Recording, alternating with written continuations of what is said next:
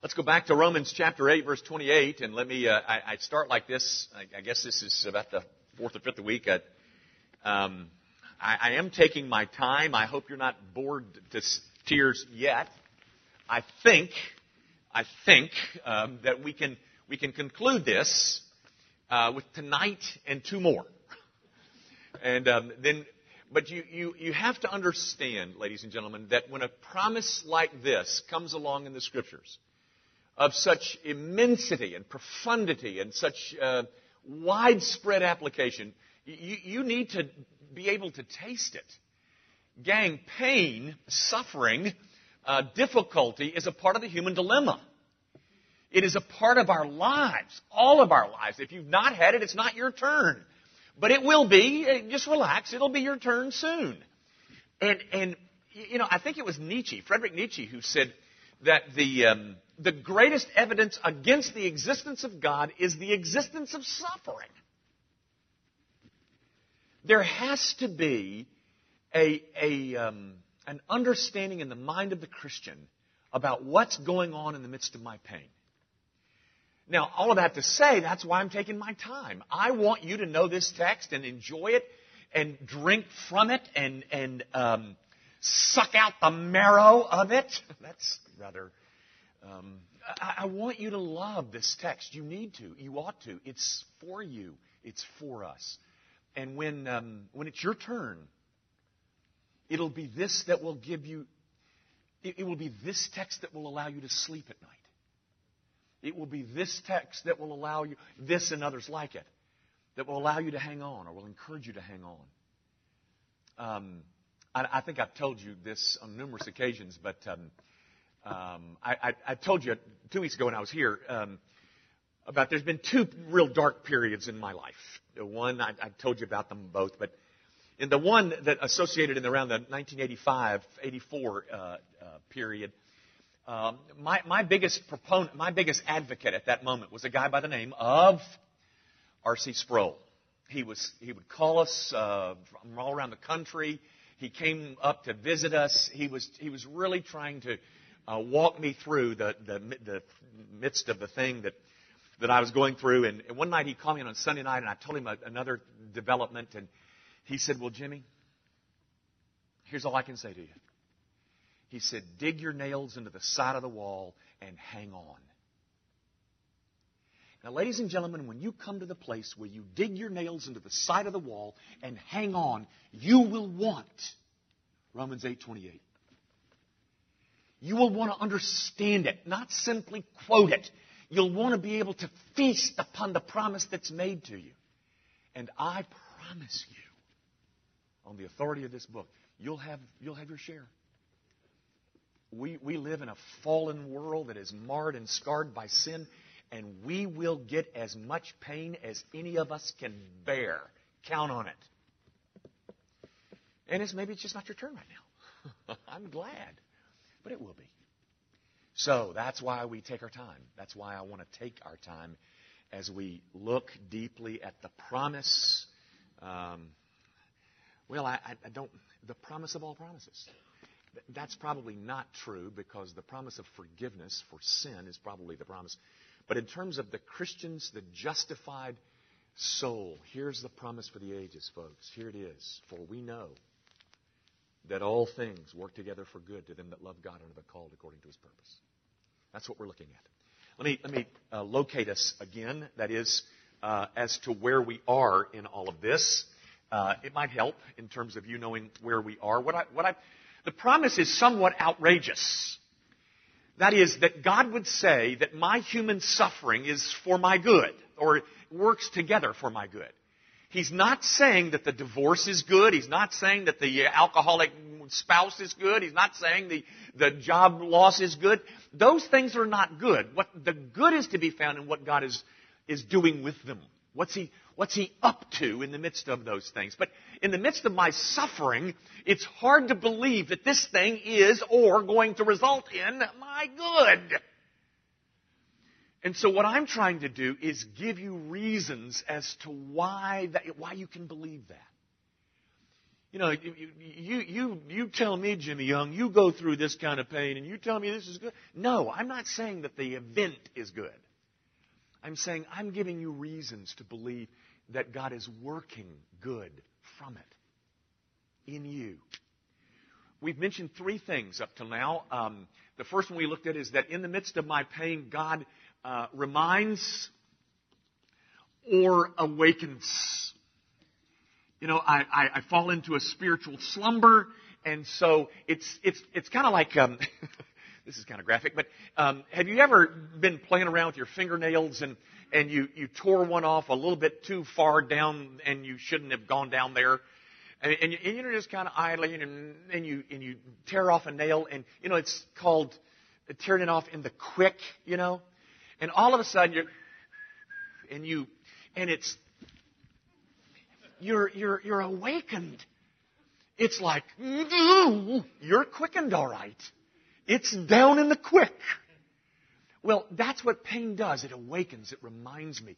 It gives me a, um, and, I, and I mentioned three things under it. It gives me a, a real view of myself. I'm not the hot shot that I thought I was. It gives me a real view of my God and, and, and how I need Him. And it, and it shows me just how subs, uh, um, insubstantial uh, and superficial, I think that was the word I used, superficial is my life. I'm still volunteering at the Friends of the Pink Palace. You know, I'm still, I've got uh, 80 years to live. You know, uh, Clay Yant said something today in a meeting that we were in. He said, um, you know, um, you know the promise uh, that says, uh, redeem the time, that uh, Ephesians 5, I want to say it's 18, but I could be wrong. But uh, redeem the time you know, we were talking about time management in the staff today, and and uh, we were reading this book together, and and the issue of, comes up about time and managing your time, and and Clay raised the issue. He said, you know, it's interesting. This author, he he tells us to redeem the time, but he doesn't give us but half the verse. Because half the verse is redeem the time, and then the other half, because the text goes on to say, because the days are evil. Here's why you want to redeem the time. Because the days are evil. Don't waste your time at the Pink Palace because the days are evil. There's a, there's a lot of things that, and stuff that's got to be done. My goodness, redeem the time. And so, in the midst of pain, we found out how superficial our lives are. The, the second um, um, strain of thinking, I guess, I, that I'm trying to, in, in, in terms of supporting why, how I can believe this is really good, is that it is that pain shows me the real nature of this life. I'm going to put that on the real um, nature um, of this life. Why is it that we spend so little time thinking of heaven? Huh? Well, in putting it in vernacular, guys, um, what pain does is help me. It helps me cull away the insignificant. And it makes me fix upon the, the fleeting nature of this life and the eternity that I'm uh, uh, aiming at. We're going to talk about that more a little bit later. But then the third thing we mentioned two weeks ago when I was here is that in the midst of pain, what God does is that He withdraws. He withdraws or withholds blessing or Himself so that we will discover just how great our loss is. And it will end up in our desiring Him more. And I'm saying, ladies and gentlemen, for those reasons, your pain is good.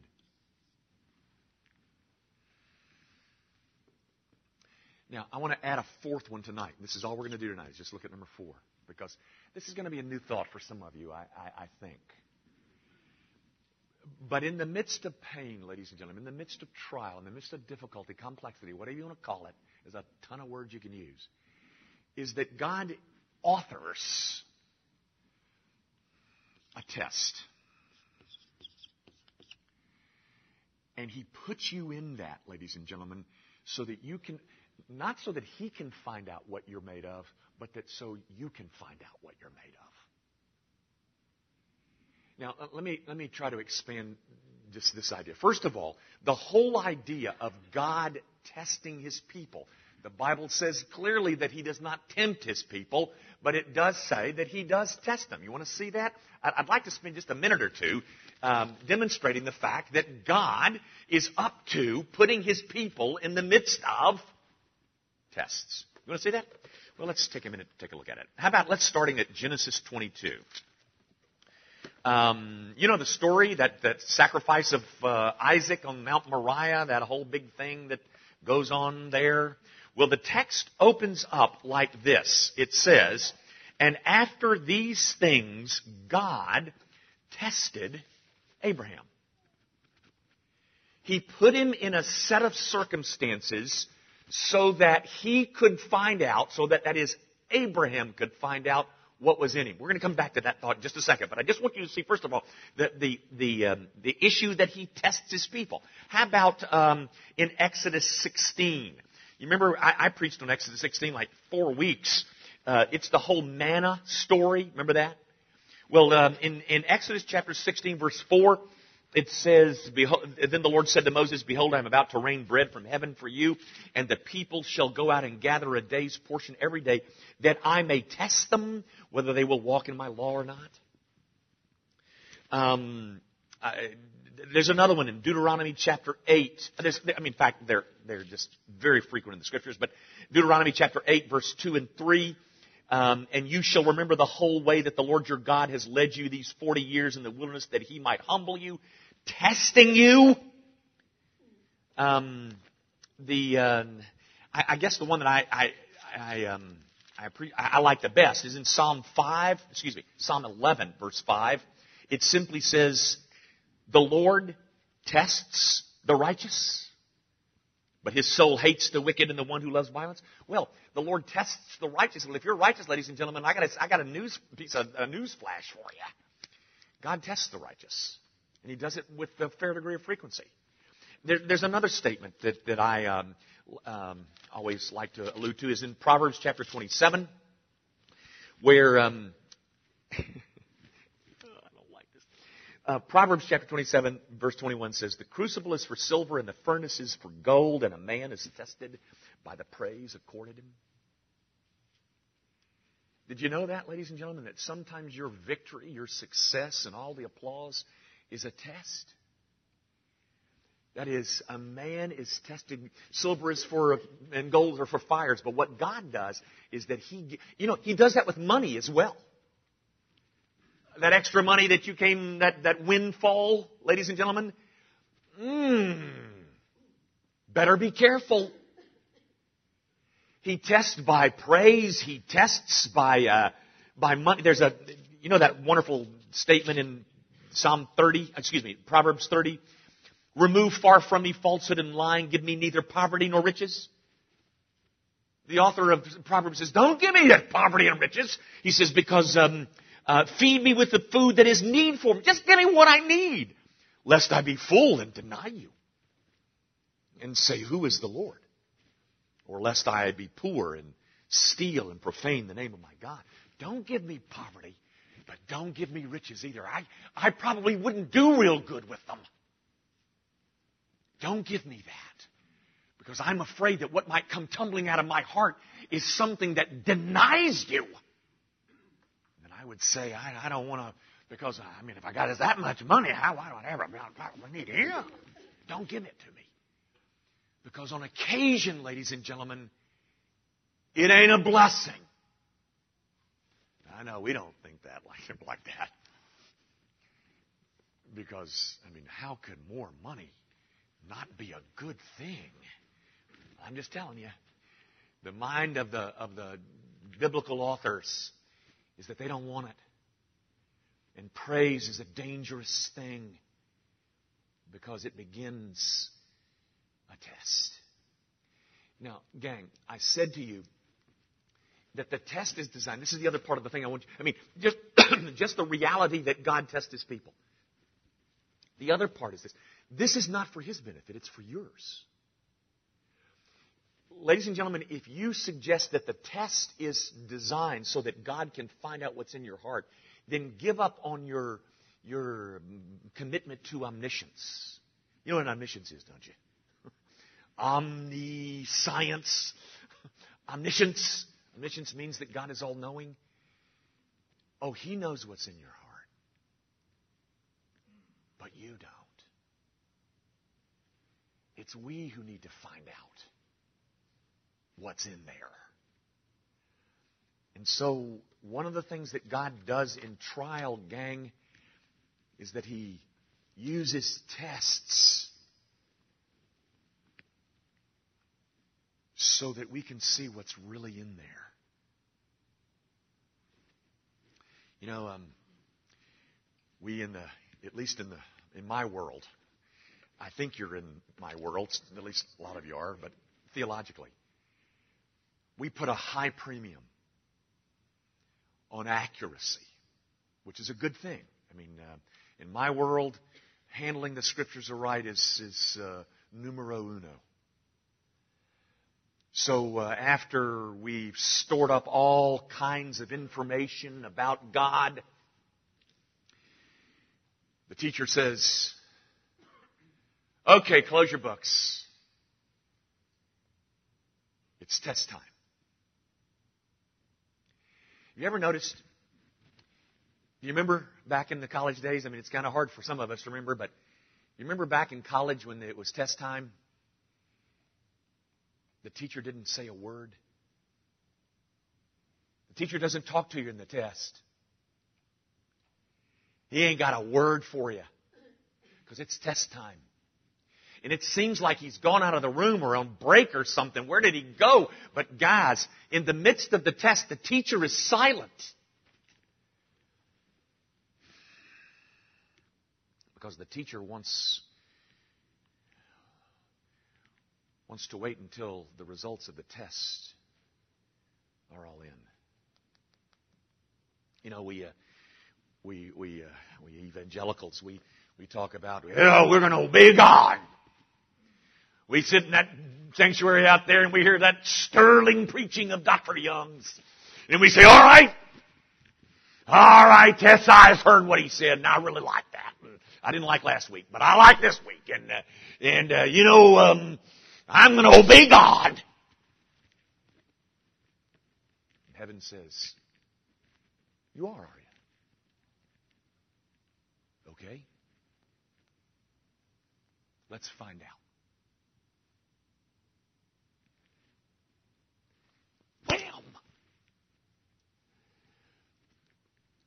You know, there's a there's a there's a there's a clause in the Lord's Prayer that says, uh, Lead us not into temptation.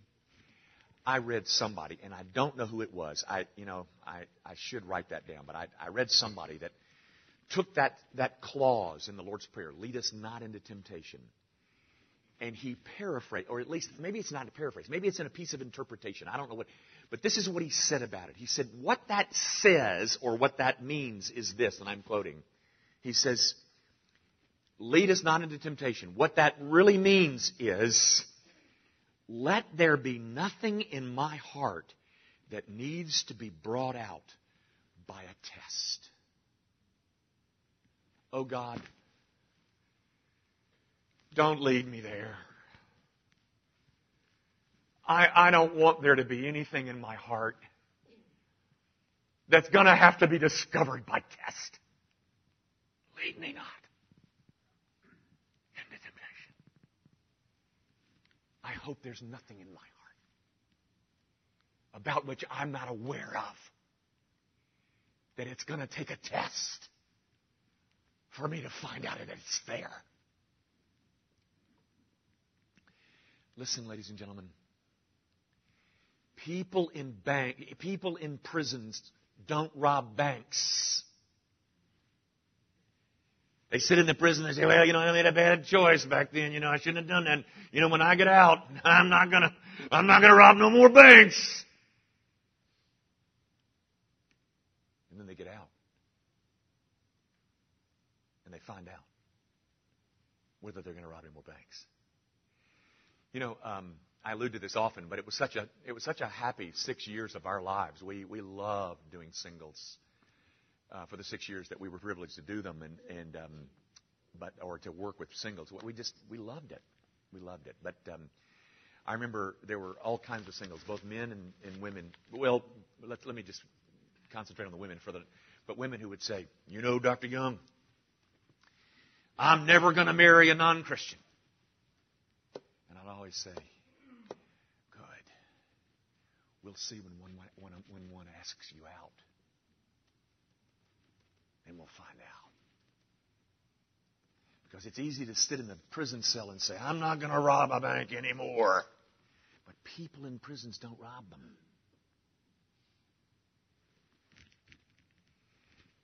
And so we find out just what really is in our hearts via the test. And unfortunately, ladies and gentlemen, God does not have a sign that He holds up every time that He authors one and says, This is a test. I wish He did but he doesn't. You know, I have to beware about um, the kinds of things that I preach. For instance, um, I'm going to preach on forgiveness. I have to be very careful about preaching forgiveness because you can bank on it. very soon or shortly thereafter, I'll find out whether I can forgive. Um, money. You know, ladies and gentlemen, you think it's hard for you to listen to? It's hard for me to preach it too.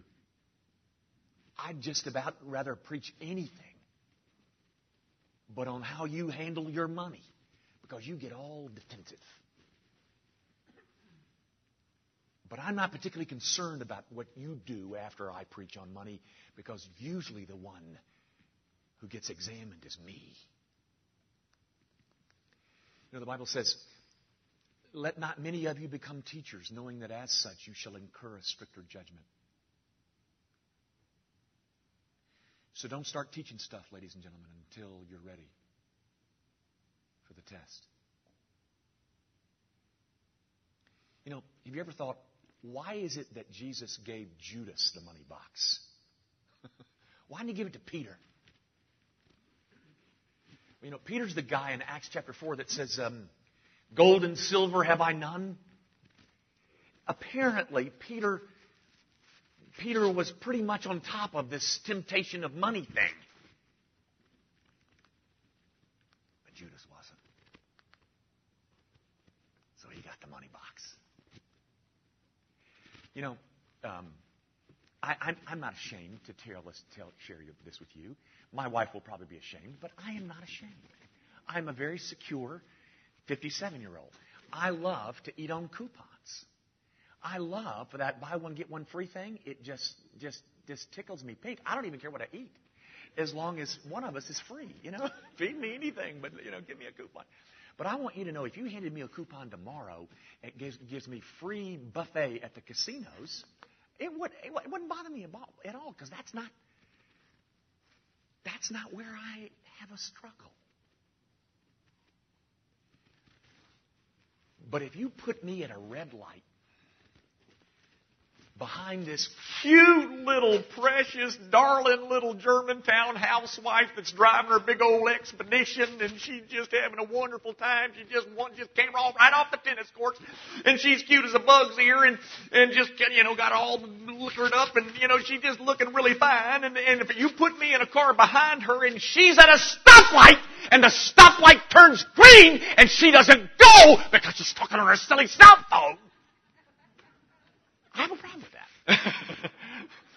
that's, that's when I find out what's in there. You're not gonna, you're not gonna trouble me over an invitation to go to Tunica. The test for me is that and similar things to it.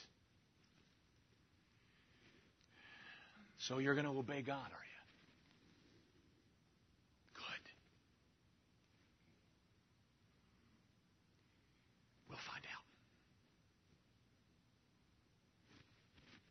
This is how we will. And, ladies and gentlemen, that's good for us to know what's really in our hearts. God didn't need to know it. It's me that needs to know it.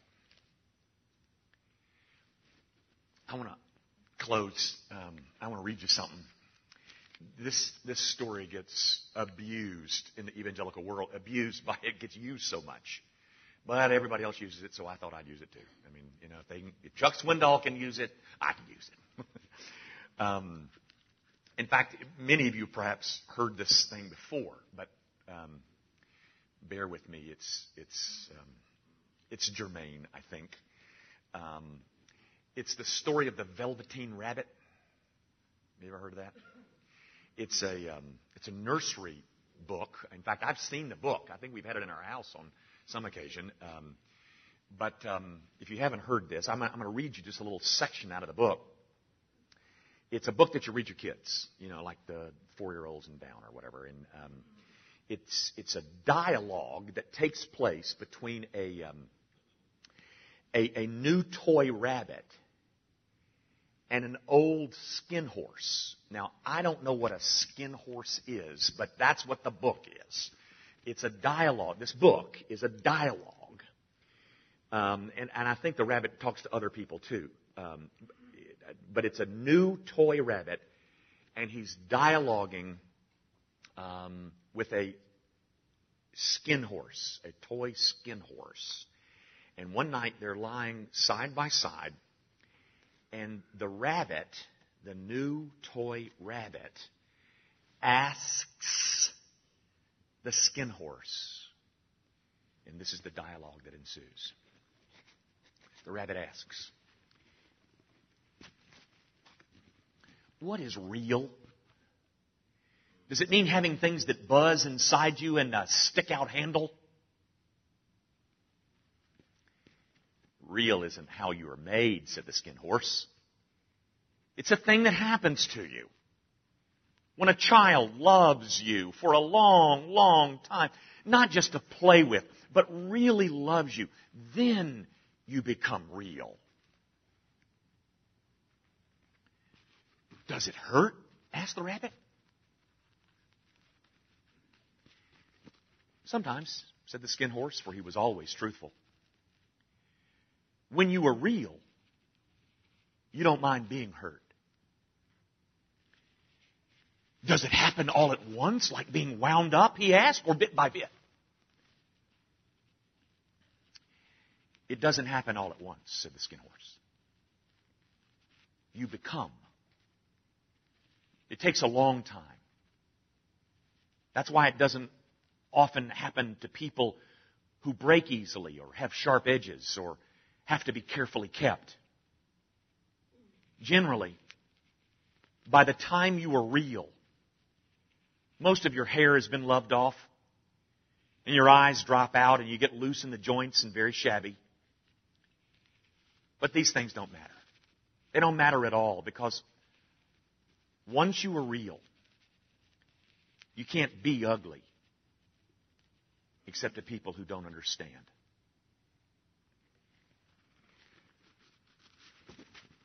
what I think the skin horse is asking of us, ladies and gentlemen, is that we take a, a long look inside. Busy, are you? Life full of all kinds of activities, in a hurry all most of the time. You know, you you uh, you you're still spinning around like a, a hamster in some cage. Um, Rarely do you ever slow down to ask, why have I given myself to something like this? Still reluctant to be loved? To be real? Do you still keep a distance from your own family members? Still substituting doing for being? Oh, that's a Christian pastime substitute doing for being.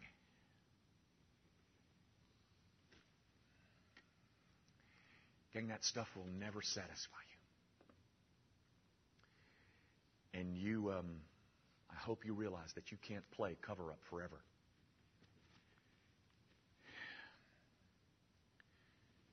So here is what God does.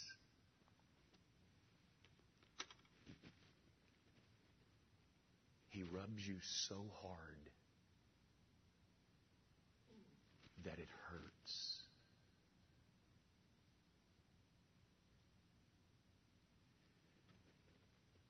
And the end result is that we, perhaps for the first time, are real. And I say to you, my friend in Christ, that's a good thing.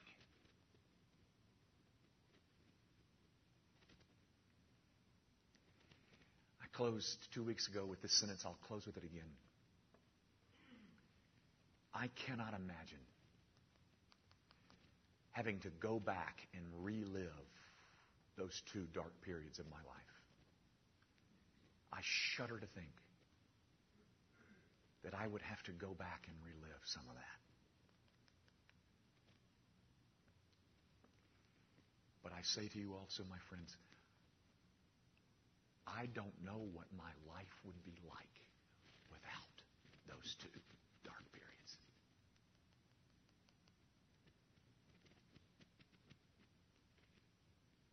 And I, for one, think that's good.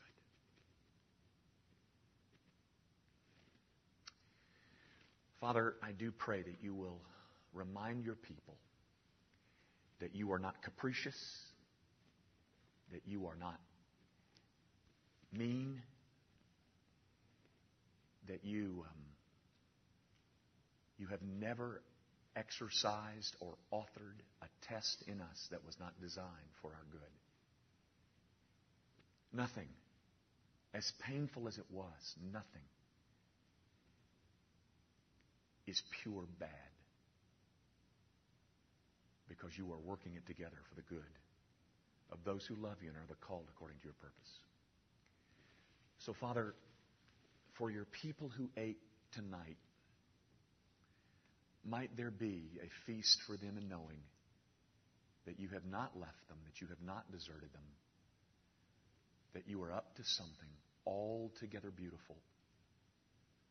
You are making us real. You are drawing us to yourself.